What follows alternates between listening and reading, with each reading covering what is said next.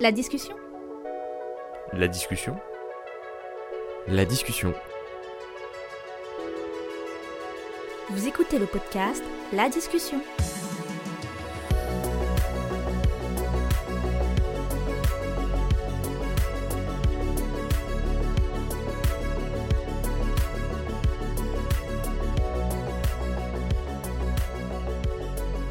Bonjour à tous et bienvenue dans ce premier épisode de La Discussion, une émission où nous rencontrons des spécialistes des addictions ou des témoignages des victimes des différentes addictions.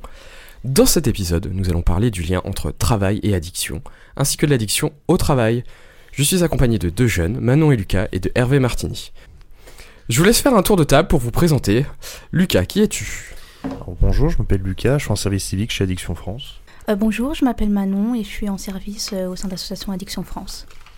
Oui, bonjour, docteur Martin Hervé. Donc, je suis médecin dictologue et je suis euh, secrétaire général de l'association euh, Addiction France.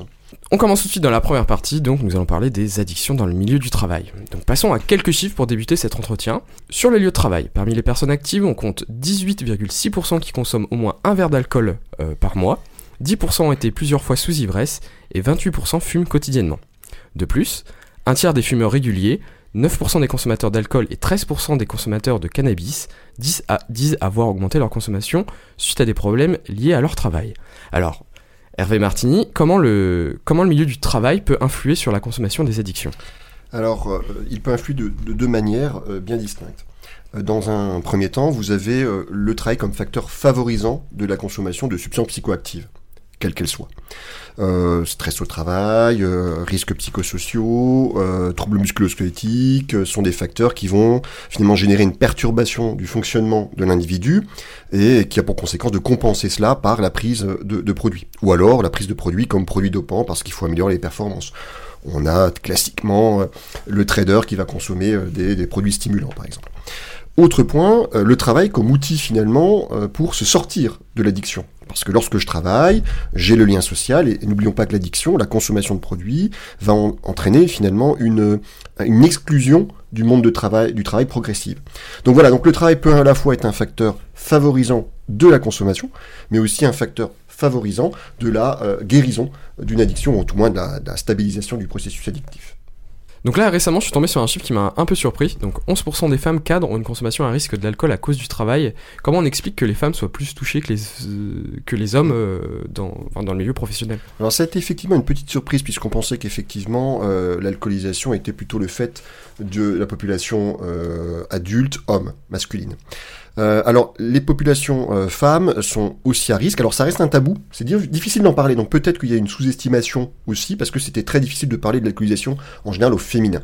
Ensuite, rappelons que euh, la pression sociale est telle que les femmes ont encore beaucoup de stress au travail, elles doivent s'imposer, elles doivent montrer qu'elles existent, elles doivent faire finalement comme les hommes qui consomment, alors qu'elles ne, dans les cas de- d'after work par exemple, ou dans le cas de repas, de management, etc. Donc elles sont, si vous voulez, il y a une pression sociale qui peut être un des facteurs expliquant finalement cette, ce sur-risque. Alors ça veut pas dire que dès qu'on est cadre, on a, toutes les femmes cadres consomment, mais c'est vrai qu'il y a un sur-risque dans ces populations-là. Il y a aussi d'autres populations, hein, c'est les personnes qui accueillent le public par exemple. hein. Dès que vous êtes en contact avec du public, ce sont des facteurs de risque de consommation. C'est ce que j'expliquais avant.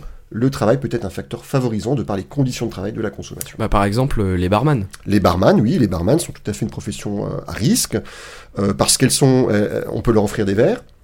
Ça peut être l'objet aussi d'une politique commerciale. Euh, tu bois avec le client, donc euh, voilà, donc le client va boire deux verres, mais euh, le barman qui va rester 8 heures sur son lieu de travail, il va en boire plusieurs à la suite. Donc il y a, un- on pousse un peu à la consommation. Alors il y a des astuces naturellement, et on recommande pas naturellement nous, hein, parce que je suis aussi médecin collaborateur en santé au travail, on ne recommande pas naturellement au barman de consommer de l'alcool avec le client. Mais c'est en plus, c'est souvent des petits shots, etc. Et dans la culture de la restauration aussi, vous avez bah, le petit pot à la fin, à la fin du service où bah, qu'est-ce que tu veux boire et puis on offre une bière, etc. Alors du coup, j'avais une question pour vous, Hervé. Mm, mm. On voulait savoir si par hasard il existe un référentiel par métier des milieux qui sont les plus touchés et quels sont les métiers les plus touchés. Alors vous avez euh, une, une euh, très belle euh, étude, là c'est une cohorte qu'on appelle la cohorte Constance. Alors, qui est une cohorte qui suit en fin de compte des, des- des personnes pour d'autres problèmes de santé ou d'autres éléments de, de santé, mais qui va également s'interroger sur euh, les le travail et l'alcool. Vous avez, euh, et les addictions en général, vous avez différentes données. hein. Vous avez la Mildeca qui fait régulièrement euh, des points d'étape, par exemple, sur euh, les addictions. Vous avez des études en santé au travail qui sortent également des chiffres. Voilà. Donc il y a toute une série de documents. Et maintenant, on commence à bien travailler là-dessus sur les addictions et le monde du travail. Alors parmi les professions à risque, ben, le milieu agricole, on l'oublie de temps en temps, mais le milieu agricole aussi, une, une situation à risque. Alors ils sont à la fois touchés par les taux de suicide qui sont importants parmi les exploitants, mais également la consommation d'alcool est très présente. Les barman, on en a parlé tout à l'heure. Les métiers en général en contact avec le public sont des métiers qui sont fortement à risque. Alors, il y avait classiquement euh, la, répartition, euh, ce sont essentiellement les ouvriers euh, qui consomment, pas les cadres. Or, finalement, l'addiction touche l'ensemble des catégories socio-professionnelles. hein. Alors c'est sûr, on va trouver peut-être plus d'employés, plus d'ouvriers, parce que c'est la catégorie qui est la plus représentée hein, en France. Mais globalement, ça touche tous les milieux. Euh, et on- alors là, on a simplement les, les- les cas des, des salariés, mais vous avez toutes les professions, artisans, professions libérales, qui passent souvent sous le radar. hein.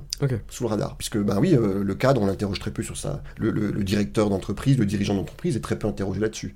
Par contre, on va interroger généralement les salariés, on va interroger euh, l'ouvrier agricole, et, euh, voilà. Donc ça, c'est des choses qu'on arrive maintenant à, à bien, bien déceler. D'où les chiffres que vous avez exposés en début, de, en début de propos. Manon, je crois que tu as une question. Est-ce qu'il y a un moyen de lutter contre euh, les addictions sur euh, le lieu de travail? Alors oui, c'est déjà c'est vraiment une démarche qui doit être euh, qui doit être globale. Elle doit intégrer à la fois euh, l'employeur. Vous savez que l'employeur a un, rôle hein, important à jouer puisque euh, réglementairement il est responsable de la santé et de la sécurité des personnes qui travaillent euh, chez lui. Donc qu'est-ce qu'il doit faire? Ben, Il doit développer ce qu'on appelle un document unique de gestion des risques, d'évaluation des risques professionnels. Où dans ce document il liste toutes les difficultés qu'il peut retrouver, tous les risques au sein de l'entreprise, dont le risque addiction. D'accord? Donc ça, il, doit mener une politique visant à prévenir les risques. Donc ça, c'est le rôle de l'employeur. Vous avez ensuite le salarié lui-même, qui a un rôle de santé et de sécurité pour lui-même. Il ne doit pas se mettre en danger, il doit avoir aussi, un, par rapport au règlement intérieur par exemple, qui dit de ne pas ramener d'alcool, il doit avoir son rôle à jouer. Et vous avez ensuite le service de santé au travail, donc le médecin du travail, l'équipe pluridisciplinaire, l'infirmière, qui elle aussi a un, rôle à jouer. Donc ces trois acteurs-là, plus les partenaires sociaux, donc les salariés et les partenaires sociaux, tous ces secteurs-là doivent se rassembler pour délimiter une politique commune. Déjà, ne pas fermer les yeux, bien dire, oui, il peut y avoir une politique ou pas d'addiction, laquelle, est-ce qu'il y a des facteurs qui favorisent l'addiction? Ensuite, ils peuvent être amenés à euh, mener des campagnes, des journées par exemple de prévention, euh, faire appel à des, associations, donc Addiction France euh, est un partenaire euh, régulièrement sollicité dans le milieu du travail pour la prévention. Donc voilà, les moyens sont là, prévention, information et euh, orientation médicale si besoin. Alors, il y a des outils réglementaires, puisque vous savez, dans le cadre euh, des, des addictions au travail, il y a des textes de loi qui ont défini, par exemple, euh, ce qu'on peut boire dans un lieu de travail. Alors, je ne sais pas si vous, j'interroge les jeunes, c'est moi de poser la question. Est-ce qu'ils savent, par exemple, dans, dans euh, ce qu'on peut, est-ce qu'on peut consommer de l'alcool sur le lieu de travail, par exemple? Et quel type d'alcool? Non, je suppose que non, on ne peut pas. Alors je crois qu'il y avait Je- des, euh, des on peut, il y avait quel- quelque chose qui était autorisé comme le cidre, la bière ou le vin. Ah oui. Je pense que c'était Alors, autorisé pendant un petit moment. Alors, Ouais. voilà. Alors, historiquement, on peut consommer, par exemple, sur le lieu de travail, euh, quatre types de boissons. C'est le vin, le cidre, le poiré, d'accord Et euh, la bière. Donc, des boissons fermentées. Sauf mention spécifique dans le règlement intérieur. C'est-à-dire que le règlement, l'entreprise peut décider, l'employeur, avec le CSE, donc peut décider, là, de dire, nous, dans le cadre de notre travail, on ne consommera pas d'alcool. Donc Mais ça, ce doit être une volonté de l'entreprise, si vous voulez, de dire, je ne veux, je ne veux pas qu'on consomme sur le lieu de travail. donc ça veut dire à la pause de midi, je peux très bien euh, prendre une bière et puis après reprendre le travail. Dans le cadre du règlement intérieur, s'il précise que euh, il ne précise pas le fait d'interdire, vous pouvez tout à fait consommer une, une boisson. Vous voyez? Donc déjà, ça commence par l'aspect réglementaire qui permet de définir des cadres de consommation. Ensuite, vous avez dans le, dans le cadre du transport, par exemple, le transport routier, euh, transport de passagers, par exemple, donc la RATP et la SNCF, par exemple, vous avez, euh, vous avez des règles très strictes concernant la consommation d'alcool ou de produits illicites, puisque l'introduction et la consommation de produits illicites dans l'entreprise est interdite. Vous voyez donc, il y a un cadre réglementaire, mais ça suffit pas le cadre réglementaire. Mais par rapport au, sur le lieu de travail, euh, l'alcool sur le travail, est-ce que par exemple l'employeur peut mettre à disposition ces boissons alcoolisées ou est-ce que ça peut être disponible sur le lieu de travail ou c'est vraiment une initiative euh, Personnel. personnelle Alors, oui par exemple, si c'est dans le cadre d'une cantine, vous êtes à la cantine de l'établissement, vous êtes dans une entreprise où il y a une cantine, il peut y avoir effectivement ces trois types de boissons. Alors, pas à volonté, hein. C'est pas, je dirais, pardonnez-moi ce, ce mot barbare, open bar. Hein. C'est-à-dire que là, là, pareil, c'est une bière, 25 centilitres, 4,5, c'est une bolée de cidre, c'est un verre de vin, etc. C'est la topette de vin, 20 centilitres. C'est bien, bien normé. De moins en moins d'entreprises le font, hein, très clairement, mais ça peut être tout à fait possible dans le cadre de l'entreprise. Par contre, amener de l'alcool de chez soi sur le lieu de travail, là c'est interdit. Donc il faut bien délimiter. Donc il y a un cadre réglementaire, mais bon, voilà, après, euh, ça, le cadre réglementaire fait pas tout. hein. Il faut aussi une volonté, une politique de prévention globale, euh, de gestion des risques. Bah, J'avais une question par rapport à ça, pour tout ce qui est euh, prévention et sensibilisation. Est-ce que c'est quelque chose qui est euh, obligatoire euh, par rapport aux employeurs Est-ce qu'ils sont obligés de faire ce genre de formation pour sensibiliser? Alors ils sont obligés, ils ont un devoir de santé et de sécurité de la part des salariés. Donc ils doivent finalement, et, c'est vraiment ce qu'on les incite à faire, faire des formations ou des sensibilisations autour des risques qu'ils peuvent rencontrer au sein de l'entreprise. Donc ça peut être un risque chimique par exemple, ça peut être un risque biologique, ça peut être effectivement un risque de risque psychosocial, risque psychosociaux et d'addiction bien sûr. Donc ils peuvent, le- ils doivent effectivement mener en place une politique spécifique là-dessus. Quand vous parlez de référentiel, il y a les données épidémiologiques, mais après, vous avez des outils qui sont à disposition. Mm. Il y a une conférence, euh, il y a des recommandations de pratiques cliniques euh, de- qui datent de 2013, qui vont, être réactualisées autour d'addiction et, et travail, qui ont été euh, publiées en 2013, donc qui sont des outils aussi pour le, le- le médecin, qui abordent tous les champs. Vous avez des associations, Addiction France et d'autres, qui pro- proposent des documents sur alcoolisation travail. Vous avez un site, c'est Addictech Pro, qui est un site dédié euh, aux professionnels qui abordent les questions d'addiction sur des formats très pratiques euh, et qui donnent des éléments de réponse euh, et euh, aussi des éléments qui peuvent aiguiller euh, finalement ou orienter euh, l'employeur ou, ou le management vers, euh, vers des solutions. Tout, tout ce tous les liens qu'on cite et les sources, Mm. tout sera, sera dans la description après pour que vous puissiez Mm. vous-même aller euh, voir les, bah, tout ça.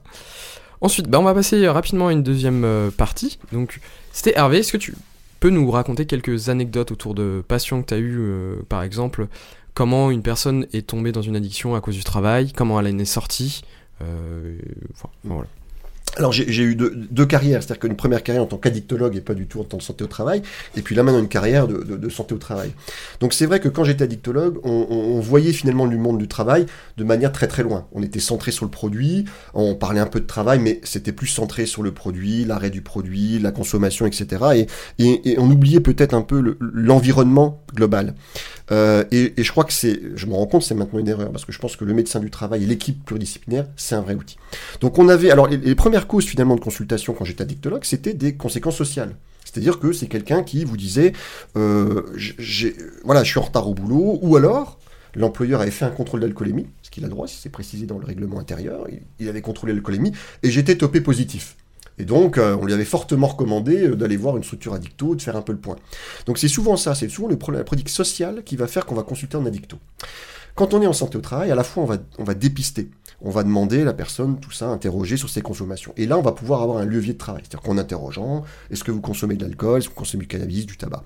Et à partir de ce moment-là, on va pouvoir dépister, repérer et éventuellement orienter et réorienter vers une structure de soins. Donc, des tableaux de chasse, on en a tous, euh, sur des salariés qui vous disent ça a commencé ben, par une alcoolisation festive, progressive, et puis finalement, ben, le, dimanche, euh, ben, je faisais la fête beaucoup plus longtemps, et le lundi, ben, j'arrivais euh, fatigué au travail, difficile, remarque de l'entourage, qui fait que finalement, ces personnes-là, ben, elles étaient une spirale. À la fois, elles consommaient de plus en plus, à la fois, elles avaient de plus en plus de difficultés au travail, et le travail, ben, les gens ben, autour de vous, ils regardaient, ils se disaient, mais euh, qu'est-ce que t'as, t'as un problème, euh, faut que tu te soignes, vous voyez. Il y avait une mise à l'écart de l'individu, et qui est rentré finalement de plus en plus d'addiction, jusqu'à finalement l'arrêt de travail, et même la perte de son emploi. Parce que finalement, euh, le fait de venir constamment en retard, de faire des erreurs, par exemple, fait que l'employeur a dû le licencier. Donc là, c'était le versant addicto.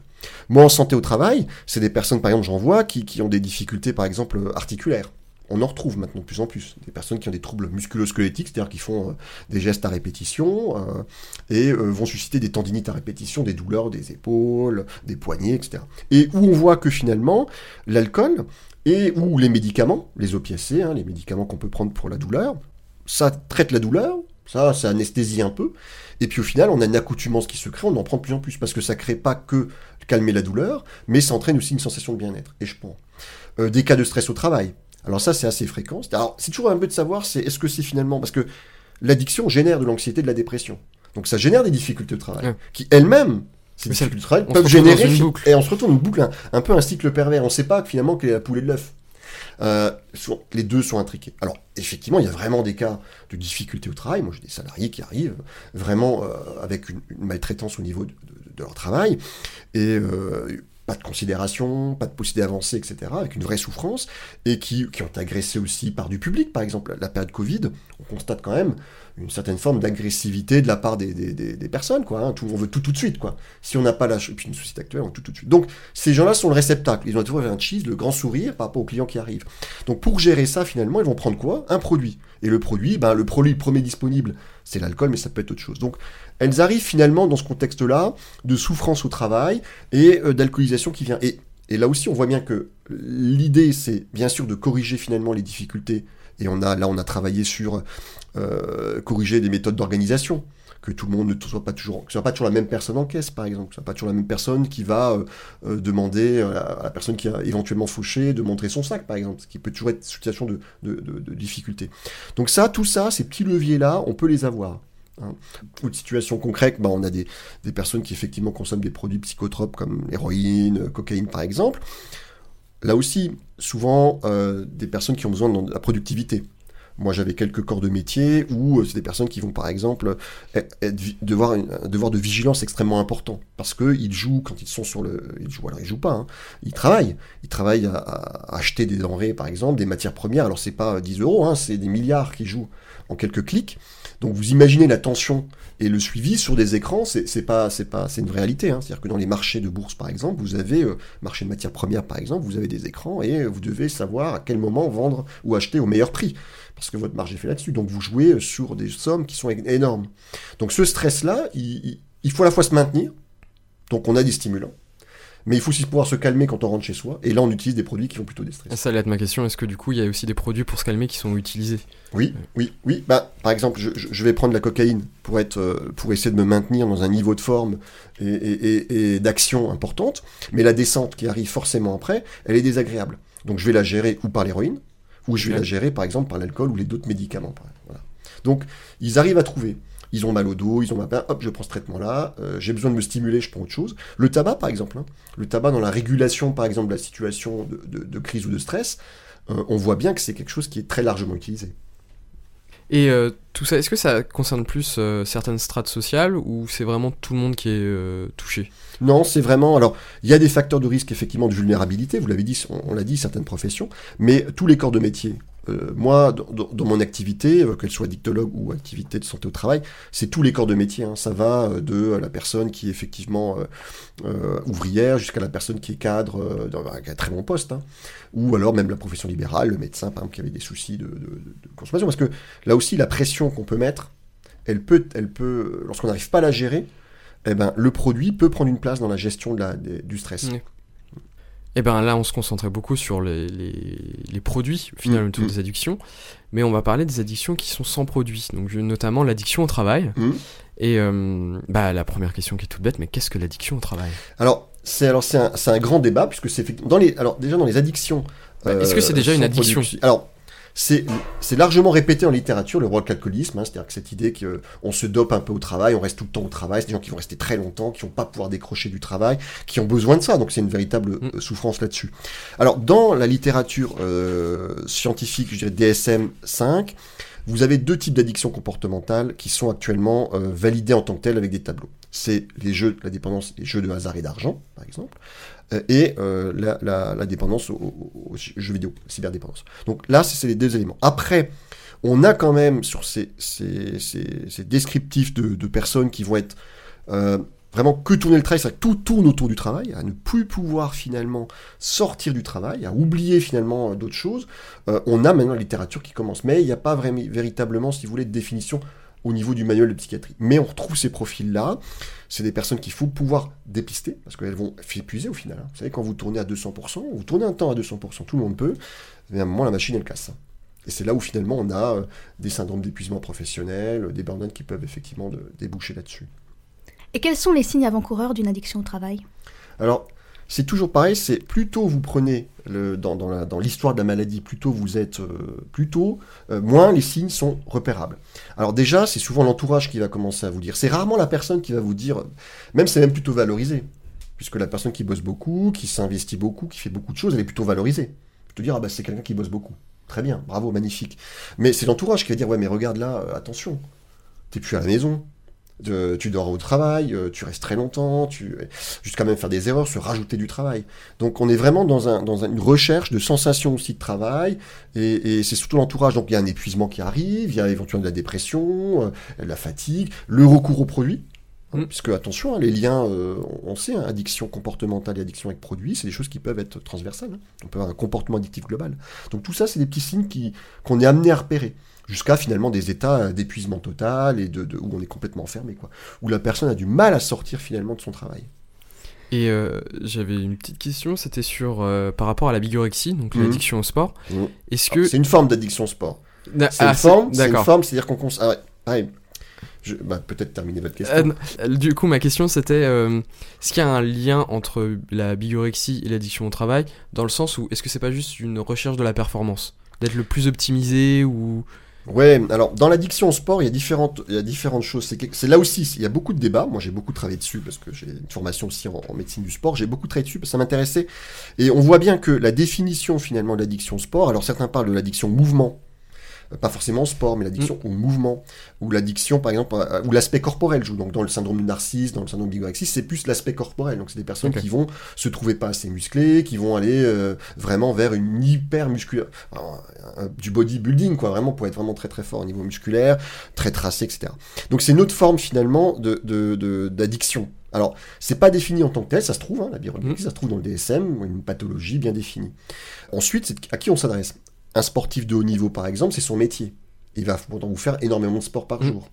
D'accord? Mais il saura aussi passer à autre chose. Mais quand vous avez un salarié ou un un kidam qui va vous dire plus mon exercice pro, plus mon travail, plus, plus le sport, euh, j'ai plus de loisirs, j'ai plus de vie de famille, j'ai plus rien, je fais que ça, il faut se poser la question de la- de l'addiction au sport en étant, je suis trop resserré sur une sorte de pathologie. Donc la bigorexie, c'est un aspect, mais c'est pas que l'aspect euh, de l'addiction au sport. hein. Du coup, revenons aux addictions. Enfin, à l'addiction au travail. Mm. Et euh, alors, j'ai trouvé différents termes euh, pour Mm. parler de l'addiction euh, au travail, et comme workaholisme, Mm. ergomanie. Et est-ce que c'est, ils désignent tous la même chose ou c'est des choses complètement différentes? C'est un peu un, un- un ensemble, c'est-à-dire qu'on a essayé de... C'est pareil parce que c'est très difficile de déterminer... euh, C'est comme pour l'addiction, les addictions comportant comme l'addiction sport. On a plein de termes qui existent. Mhm. Donc effectivement, euh, l'ergomanie, parce que voilà, le workaholisme, c'est un peu cette même tendance-là. hein, c'est un peu la même Oui, chose. donc Ça résume un peu les mêmes idées. euh, Ouais. Voilà, à peu de choses près. Alors là, les, Mm. les puristes qui ont posé l'idée d'ergomanie vont me dire, bah non, c'est pas du tout la même chose. Ils vont sortir l'article. Voilà. Globalement, on est finalement sur un rapport. Moi, je pense que c'est surtout, on est sur un rapport au travail qui est complètement différent et un rapport qui est malsain. Je pense que c'est surtout Mm. ça l'idée. C'est comme les addictions comportementales. Le travail, ça peut être quelque chose de positif. Mhm. Le sport, c'est quelque chose de positif. Mais ça peut devenir, si vous voulez, malsain, ou ça peut devenir une maladie, lorsque le rapport au travail, ou le rapport finalement euh, au sport, change. Ou finalement, c'est que ça, et c'est rien d'autre. Ou je n'ai Ouais. plus, plus que cette béquille-là. Et où ça devient euh, euh, jusqu'à en perdre la santé physique, psychologique. Et est-ce qu'il existe, enfin, comment dire, est-ce qu'il y a plus, il y a plusieurs types d'addictions au, au travail ou c'est quelque chose de général? Non, un- on a mis là-dedans euh, Plein de choses. plein de choses. Ouais. Dans le terme de rôle calculiste, c'est voilà, ce que j'avais dit tout à l'heure. Donc on parlait du burn-out euh, tout à l'heure et euh, la question c'était est-ce que c'est une conséquence de l'addiction au travail ou pas besoin d'avoir une addiction au travail pour Non. terminer en burn-out? Non, Pas besoin? lui- Non, non. Non, c'est pas lié. ok. Bah non, je crois que tu avais une petite question. Euh, Est-ce que l'addiction au travail euh, provoque une dépression, voire un burn-out? Alors, ça peut provoquer. Bah oui, oui, oui. C'est-à-dire que toute conséquence. L'addiction, c'est quoi? C'est finalement tout est centré sur un comportement qui peut être comme je l'ai dit, positif. Et à un moment, ça va déraper parce que finalement, bah, je vais plus, euh, euh, je vais plus faire autre chose. Je vais plus aller voir ma famille. Je vais plus donc euh, perte du lien social. Ou le seul lien social reste le travail. Hein, D'accord. Euh, bah, si pas de lien social, je rencontre personne, j'en parle pas, j'évacue pas mon stress, euh, voilà. Euh, je mange moins bien, par exemple. Je peux prendre d'autres produits qui peuvent entraîner des. Donc tout ça, ça peut effectivement entraîner des dépressions. D'accord Tentative de suicide, dépression, c'est des choses qu'on peut retrouver. Anxiété, euh, c'est des choses qui peuvent se développer, qui sont souvent liées. hein. Dans les addictions, vous avez souvent le terreau, et dans le workalcoolisme aussi, le terreau de l'anxiété, de la dépression qui, qui, qui, qui, vient après finalement le, le workalcoolisme. Et l'idée, c'est de travailler sur la dépre- sur l'anxiété, euh, pardon, c'est de travailler sur l'addiction. Et une fois qu'on travaille sur l'addiction, on voit que les signes d'anxiété, les signes de dépression diminuent. C'est toujours le, beaucoup le cas. Mais le burn-out et la dépression, c'est deux choses séparées Oui, ou oui. Alors, euh, c'est deux choses. La dépression, sa définition particulière, c'est le syndrome dépressif majeur caractérisé, bon bref, vous avez des définitions dans des manuels médicaux. Le burn-out, c'est quoi? Le burn-out ou le syndrome d'épuisement professionnel, c'est quoi? C'est quelqu'un qui finalement euh, va se rajouter des tâches de plus en plus il va se mettre de plus en plus à travailler, à beaucoup. Alors, c'est souvent des gens qui bossent beaucoup, qui bossent beaucoup, et puis ils sont tellement anxieux d'avoir fait une erreur parce qu'ils se rajoutent tellement de boulot qu'ils vont revérifier, survérifier, s'épuiser encore plus. Et c'est même des gens qui se rajoutent du boulot parce qu'ils ont une vision qui est de dire je travaille pas assez. C'est pas la personne, la personne dans le syndrome d'épuisement professionnel, on a toujours dit, des gens qui bossent plus. Non, c'est pas vrai, c'est la fin. À la fin, on est tellement épuisé qu'on ne peut plus travailler. Mais au début, bah, ils travaillent en moteur à 200, 300%. Donc à la fin, finalement, votre organisme est tellement épuisé eh ben, vous êtes euh, dans un état de, mm. fatigue complète et, la dépression peut arriver. Donc ça peut être un trouble secondaire, si vous voulez, qui arrive après le syndrome d'épuisement. Euh, bah moi, je voulais d'abord savoir si, euh, du coup, l'addiction au travail, est-ce que ça viendrait pas peut-être d'une dévalorisation de soi et d'un manque de confiance, qu'on se dit, il faut que je travaille plus, il faut que je sois plus performant?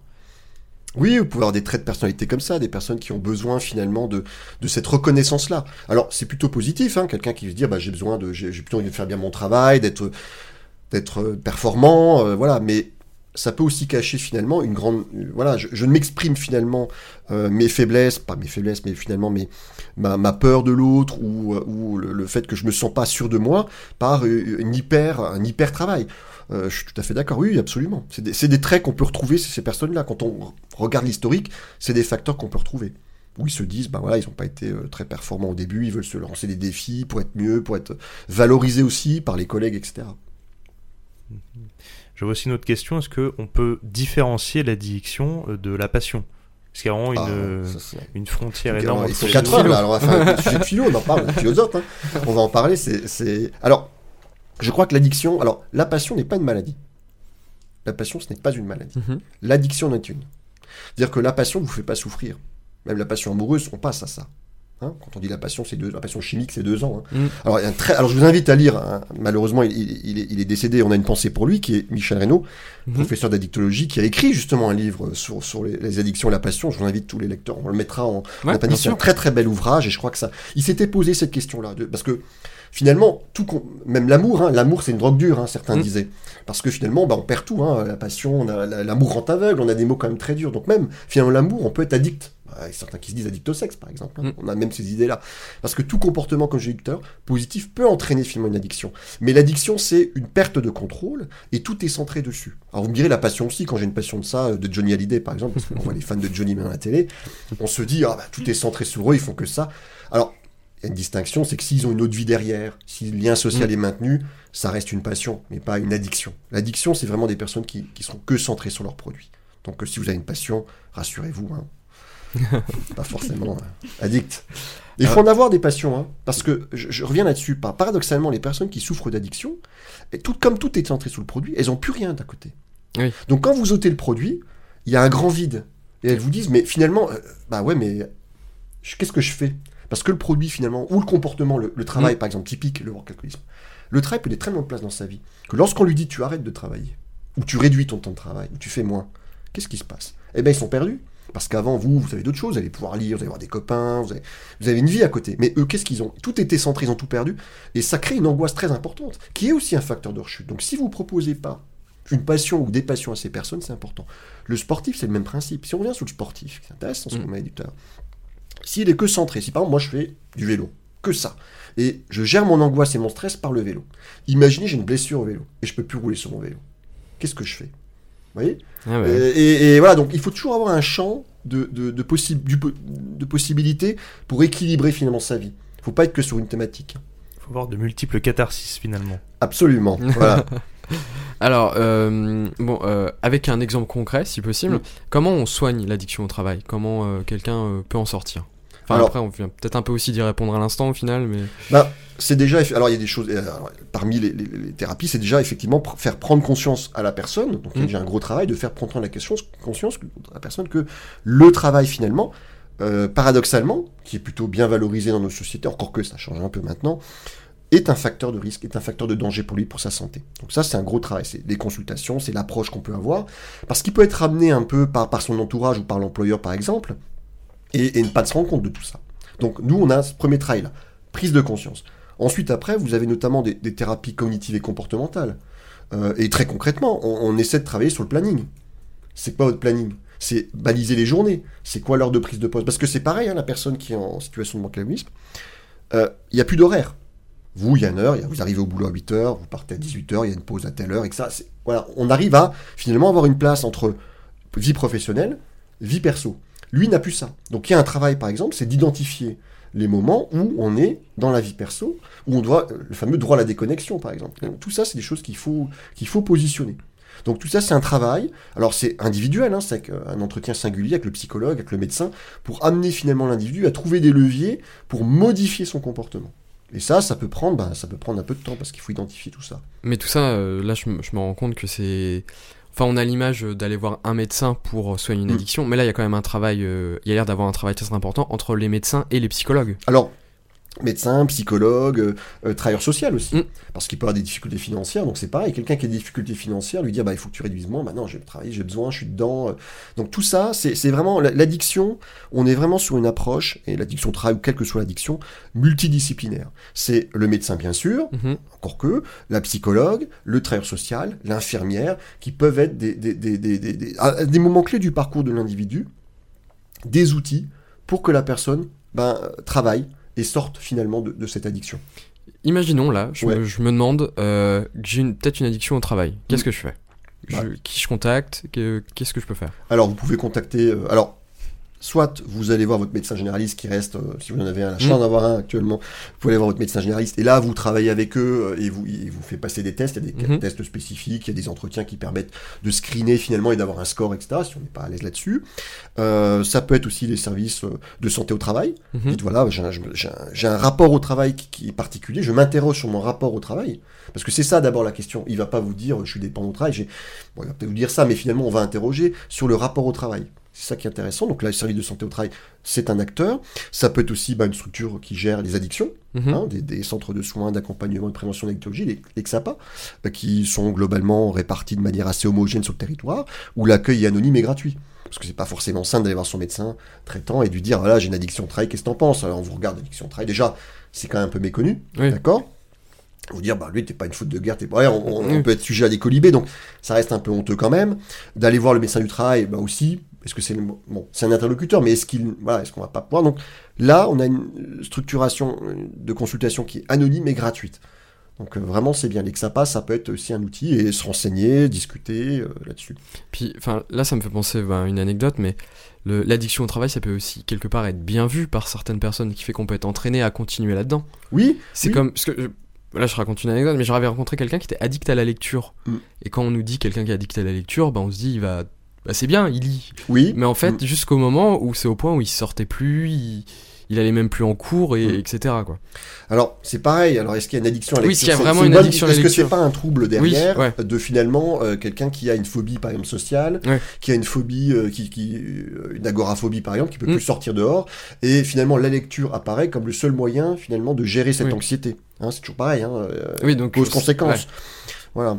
Mais, alors, remarquez que euh, addict à la lecture, alors, quelqu'un qui va passer 8 heures à lire, Mm. comme vous dites, sera plutôt bien perçu. Oui, oui. Mettez-vous 8 heures face à un écran, on va vous dire, oh bah les écrans catastrophes. Vous voyez? Oui, ça va, ça il, y a, aussi, alors euh, je préfère que les enfants lisent, hein, on est d'accord, Mm. c'est mieux que la tablette, à outrance.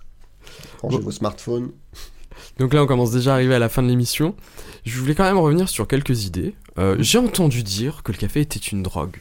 Qu'est-ce qu'on peut en dire? Alors le café, c'est un, alors le café, c'est la, donc la, la caféine, Mhm. qui est le produit psychoactif. C'est un excitant, c'est un Mhm. stimulant. Donc, alors, c'est pas une drogue au sens où on l'entend, hein, voilà. mais c'est un produit qui effectivement, lorsqu'on en consomme beaucoup, peut, et lorsqu'on arrête le café, c'est décrit un syndrome de sevrage à la Ah caféine. oui, mais pas d'addiction à la caféine.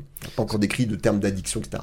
Mais on peut avoir un syndrome de sevrage à la caféine, excitant. Ce que j'avais vu, euh, j'étais tombé sur un chiffre, euh, je me souviens plus de la source, donc c'est un truc à, à Mhm. prendre avec des pincettes, mais qu'on était, qu'on pouvait être considéré comme addict au café quand on buvait 40 tasses par jour. Ça vous dit quelque Alors- chose ça ou... Alors, il y a pas, alors c'est toujours pareil, dans les addictions, il n'y a pas la, non, que ce soit l'alcool, le tabac, les autres, il n'y a pas la notion de quantité qui joue. Alors, bien évidemment, si vous consommez euh, 10 litres euh, ou 15 litres de café, à mon avis, là, vous êtes plus dans la potomanie aussi, par exemple, qui est un trouble psychiatrique. Et La potomanie, c'est le fait de boire beaucoup d'eau, de se remplir, de se remplir. On se remplit. On se remplit, on se remplit d'eau, on n'arrive plus. à- voilà, et le liquide arrive. Donc, vous se posez la question là, il y a peut-être un trouble d'ailleurs. Mais euh, non, non, il n'y a pas de notion de quantité. C'est pareil, c'est par rapport au rapport au produit qui est important. C'est- qu'est-ce que quel sens je donne à ce, à ce café-là? Mhm. Alors souvent, ça permet de réguler un peu. euh, euh, c'est un tonifiant, donc on va le prendre le matin. Après, il y a l'aspect culturel, on va le prendre euh, pour un peu se stimuler, quoi, le matin au réveil. Ou le soir, ou en fin de journée, ou à 4 heures, quoi. Mhm. Pareil, hein. voilà. Et j'ai aussi entendu dire que le tabac, ça pouvait réduire le stress. Alors, c'est c'est- c'est un- c'est vraiment une fausse idée. Mhm. Mais c'est très. En consultation, on l'entend tout le temps. Ouais. On l'entend tout le temps. euh, je suis stressé, euh, une cigarette et je déstresse. Or, quand on regarde l'aspect pharmacologique, la nicotine, c'est plutôt un psychostimulant. C'est un psy- c'est pas plutôt, c'est un psychostimulant. Donc c'est quelque chose qui va plutôt avoir un impact, euh, je dirais, de d'énerver plus, hein, de maintenir en éveil. Mhm. Mais c'est tout ce qu'on rajoute derrière. C'est-à-dire que souvent, qu'est-ce que je fais? C'est que je suis en colère avec quelqu'un, ou que ça s'est mal passé. Je prends ma cigarette et je sors. Mhm. C'est le fait de sortir, Oui. de s'extraire finalement. C'est plus le comportement de s'extraire que le produit en lui-même. Mais le cerveau, qu'est-ce qu'il a fait? Il a, il, a, il a fait un raccourci. Il a dit cigarette déstressant. Donc le travail psychologique, il va faire quoi? Il va déjà faire identifier finalement euh, euh, la situation. La pensée, c'est je suis stressé, je prends une cigarette. Et c'est de dire, je- là, de faire travailler en je suis stressé, je trouve une autre solution autre que la cigarette et je me déstresse autrement, en sortant, en parlant, en buvant un verre d'eau. Vous voyez, en trouvant des stratégies alternatives. Ça, c'est dans les thérapies, schématiquement, les thérapies cognitives comportementales. Donc c'est un, un problème au niveau du système de récompense? Ah oui, absolument. L'addiction, c'est ça. L'addiction, c'est, un- euh, si vous voulez, c'est euh, un emballement du système de la récompense.